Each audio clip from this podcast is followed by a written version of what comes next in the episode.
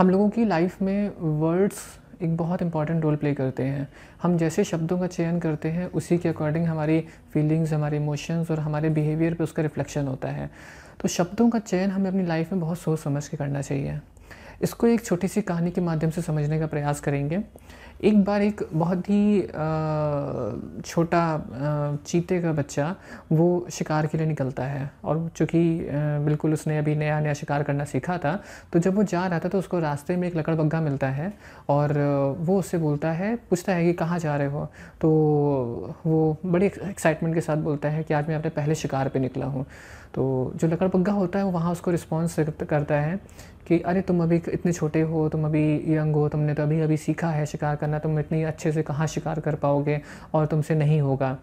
और जैसे ही वो ये बात बोलता है, वैसे ही जो चीते का जो बॉडी लैंग्वेज होता है, उसका जो इमोशंस होते हैं, वो डल हो जाते हैं, वो अंडर कॉन्फिडेंट हो जाता है। और वो जब शिकार के लिए जाता है पूरा दिन उसको स्ट्रगल करना पड़ता है और कहीं उसको कोई शिकार नहीं मिलता। और वो इस निराशा के साथ में वापस लौट आता है कि इसका मतलब है कि जो लकड़बग्गे ने कहा था वो बिल्कुल सही था, मेरे में कोई कमी है या अभी मैं पूरी तरीके से तैयार नहीं हूँ और मैं शिकार नहीं कर पाऊँगा।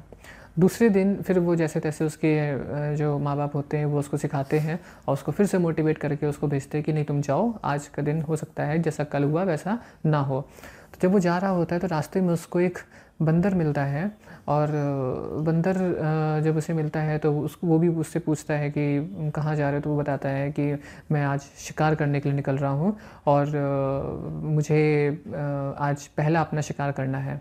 तो बंदर उससे बोलता है कि तुम्हारी बॉडी लैंग्वेज से और तुम्हारे हाव भाव से लग रहा है कि तुम बहुत तैयारी करके आए हो और तुम्हारे अंदर एक अलग सा कॉन्फिडेंस दिख रहा है, तुम्हारी बॉडी लैंग्वेज बहुत पॉजिटिव है तो मैं आज बिल्कुल तुम्हें शिकार जो तुम करने चाह रहे हो तुम्हें उसमें पूरी सफलता मिलेगी। जाओ। तो जब वो ये सुनता है तो उसका एक्साइटमेंट लेवल और बढ़ जाता है, उसके अंदर एनर्जी लेवल और बढ़ जाता है, और जैसे ही वो शिकार करने चाहता है तो उसको एक हिरण का बच्चा वहाँ पे मिलता है और उसका वो शिकार करता है। तो कहने का तात्पर्य ये है कि जब भी हम किसी से कोई भी शब्द बोलते हैं तो हमें कुछ बातों का ध्यान रखना चाहिए कि हमारे जो वर्ड्स हैं, वो इनक्रेजिंग होने चाहिए। हम दूसरों को इनक्रेज करें, हम दूसरों को मोटिवेट करें। हमें ऐसे शब्दों का चयन करना है। ना कि हमें दूसरों को डिमोरलाइज करने के लिए या उनको डाउनवर्ड कर डाउनग्रेड करने के लिए हमें कोई शब्द बोलने चाहिए। इसका हमारे फीलिंग्स और इमोशंस पर सीधा इम्पैक्ट पड़ता है।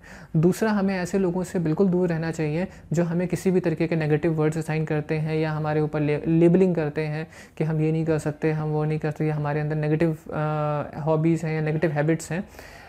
कमियाँ बताना अच्छी बात है, लेकिन कमियाँ बताने का तरीका भी हमारा अच्छा होना चाहिए पॉजिटिव होना चाहिए। तो हम उसको एक अच्छे तरीके से कम्युनिकेट कर पाएँगे और अच्छे तरीके से सामने वाले में वो डेवलपमेंट ला पाएँगे जो हम चाहते हैं उसके अंदर देखना।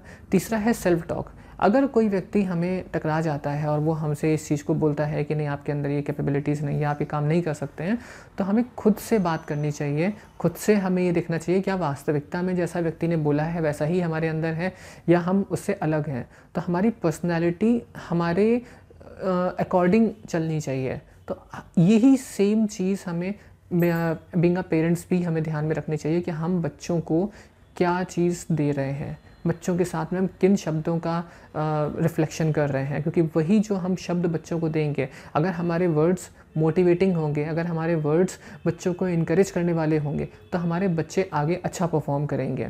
तो पेरेंटिंग में भी हमें इन चीज़ों का ध्यान रखना। कंपैरिजन पेरेंट्स जल्दी करते हैं। तो कंपैरिजन जब हम करते हैं तो हम कहीं ना कहीं अपने बच्चे की स्किल्स को, अपने बच्चे की कैपेबिलिटीज़ को डाउनग्रेड कर देते हैं। उनको हम डल फील कराते हैं अंडर कॉन्फिडेंट फील कराने लगते हैं। मार्क्स कम आए तो हम उनको अंडर कॉन्फिडेंट फील कराने लगते हैं। नहीं, हमें उनके अंदर जो चीज़ें हैं उसके लिए उनको इनक्रेज करना है और नई चीज़ों को डेवलप करने के लिए उनके अंदर एक कोपिंग मैकेनिज़्म एक फाइटिंग मैकेनिज़्म बिल्डअप करना है जिससे कि अपने आप को वो इम्प्रूव कर सके। वो इम्प्रूवमेंट का हमें उनको एक स्पेस देना है। तो इसलिए जब भी आप किसी से कम्युनिकेट करते हैं तो अपने वर्ड्स को, अपनी वोकेबलरी को अच्छे से अच्छे पॉजिटिव मैनर में पॉजिटिव री के साथ में उसको यूटिलाइज़ करें और फिर देखिए कैसे आप एक अच्छे कम्युनिकेटर बनते हैं, एक अच्छे स्पीकर बनते हैं और आपके जो रिलेशन हैं इंटरपर्सनल रिलेशन हैं, वो कितने स्ट्रॉन्ग बनते हैं। Thank you